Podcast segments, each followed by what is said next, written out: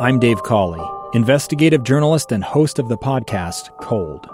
Don't miss Cold's new season 3, where I look into the unsolved disappearance of Sheree Warren, a woman last seen leaving her job at a Salt Lake City office in 1985. Police cast suspicion on Sheree's estranged husband and boyfriend, but never made any arrests or recovered Sheree's remains. Find Cold Season 3, The Search for Sheree, anywhere you get your podcasts. Welcome back to Live Mic. I am Lee Lonsberry. I want to uh, talk to you for a moment about this radio show. I want to talk to you about who I am, uh, what I want uh, as a host of the program, what I hope to bring to you each day, uh, and what uh, I, I, I, get curious too about your expectations. I'd like to hear some of those. Before I get into that, though, I want to uh, quickly recap what uh, just took place. In the segment which preceded this, uh, we heard in a press conference uh, some information delivered by a Utah company, uh, specifically Merit Medical Solutions Incorporated.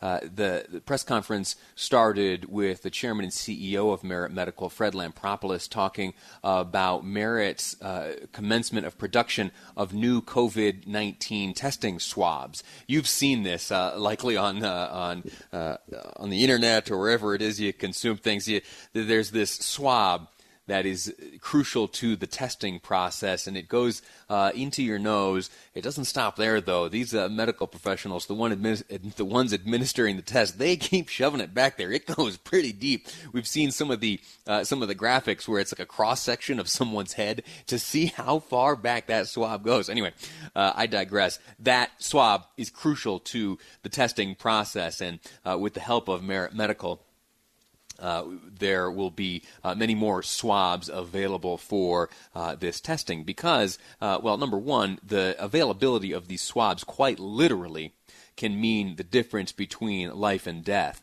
Uh, those the words of Fred Lampropoulos, again, CEO of Merit Medical, and he's right. I, I, believe that he's right.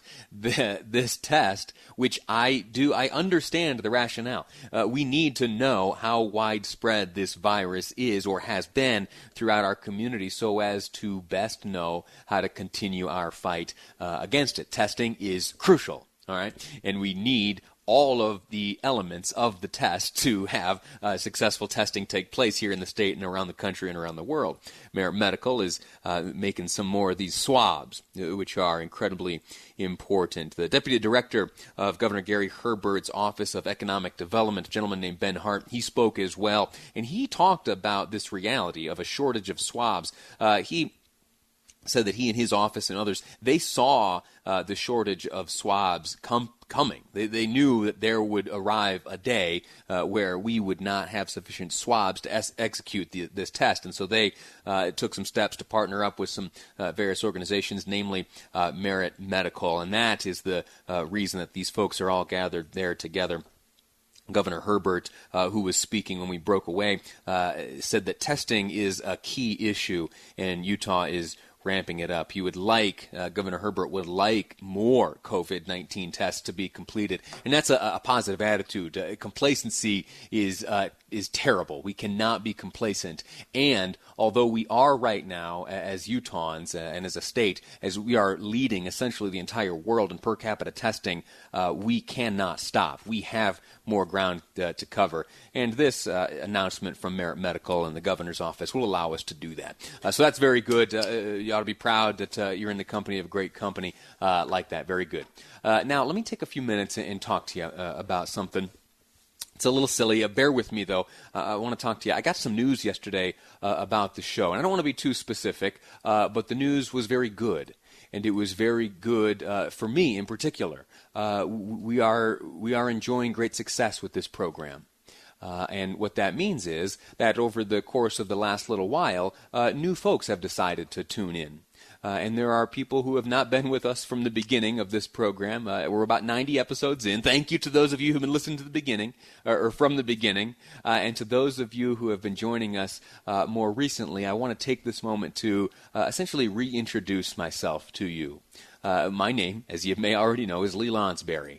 And my background, I think it's an interesting one. I have pretty much been raised in talk radio. You may have heard of my dad, Bob He's a, a, talk show host currently out on the East Coast. Uh, he used to do a show here in Utah, uh, and uh, he, uh, for pretty much my entire life, uh, has been in the news business, in the broadcasting business. I can remember when I was in second grade, uh, he auditioned for a position which he holds today as, as a talk show host out in New York, and he when I was in second grade, on that day that he auditioned, my second grade teacher, uh, Mrs. Todd, she played his very first uh, show in our classroom. And it was uh, in that moment uh, that I uh, realized that this was something I might like to do someday. And it was 90 episodes ago uh, that KSL here, KSL News Radio, uh, let me uh, do exactly what I had been dreaming of doing since that day in second grade when I heard my dad on the radio when he was auditioning for a job he would ultimately get. Now, uh, the the story goes back a little further uh, than 90 days ago. It, it, started last summer. I got a phone call, uh, and he was from one of the bosses here at KSL, and I, uh, at that time, was working in Washington, D.C. as a congressional aide. I was a, a director of communications for Congressman Rob Bishop. You know, uh, Congressman Bishop, he represents uh, northern Utah, Utah's first district. He also, right now, happens to be running for lieutenant governor alongside Thomas Wright. Um, and, and, anyway, over the summer, I was working for the, the, congressman out in Washington, D.C., and I got a call from one of the bosses here at KSL News Radio. And the truth is, on that day, I had received a call earlier in the day from uh, reporter Paul Nelson, who right now is out at Merit Medical, uh, coincidentally. Uh, Paul had called me. He asked if I could help arrange a conversation between himself and my boss, uh, the congressman at the time. And I hate to admit this because it is it's unprofessional and it's no good. I forgot. I, I, said, I said, yeah, Paul, no sweat. Uh, and then I forgot. And a few hours later, I got a phone call from uh, the big boss here uh, at KSL, and she says to me, she says, uh, "Hey Lee," and I thought she was going to yell at me. I thought she was going to yell at me for having uh, stood up Paul, you know, uh, dropping my uh, responsibility and not coming through for the the newsmaker who was calling me. And I said, I, I, was trying to soften the blow. I didn't want to get yelled at, and so I said, "Hey, listen." Um, good to hear from you. So sorry, uh, I hear, and this was when uh, this was right about the time that uh, that Jay McFarland, uh, uh, current candidate for Congress, uh, had made it known that he would be leaving the station to run for Congress. And I just said, I said at the time jokingly, I said, "Oh, I, I suppose you're calling because because you'd like you'd like me to come take over Jay McFarland's old slot." I said that jokingly. I never in a million years thought in reality at that moment that I was about to have the first conversation that would ultimately lead me uh, to hosting a radio program, but it was. She said, Actually, would you consider something like that? And I got chills and I had one of those moments where your heart starts beating really, really fast. And I instantly started having all these ideas, and I realized that, oh my gosh, this may be the opportunity uh, to bring to fruition that dream uh, that I had when I was in second grade, and I heard my dad talking on the radio for the very first time. And, well, uh, you know, since I'm talking to you here, how things worked out for me. During the course of the next few months after that phone call, uh, I started having some ideas and some thoughts. And uh, what I decided was the goal of this radio program and my goal as a broadcaster was to be uh, an open and honest friend to the listener, primarily. Secondarily, of course, bring uh, good information to the air, uh, allow you to hear from uh, some of the experts and the newsmakers, the politicians, the business owners, the movers and the shakers, uh, to do whatever I could from this position uh, to give you access to those types of folks. I think we've done a pretty good job over the past 90 episodes, and I aim to continue that.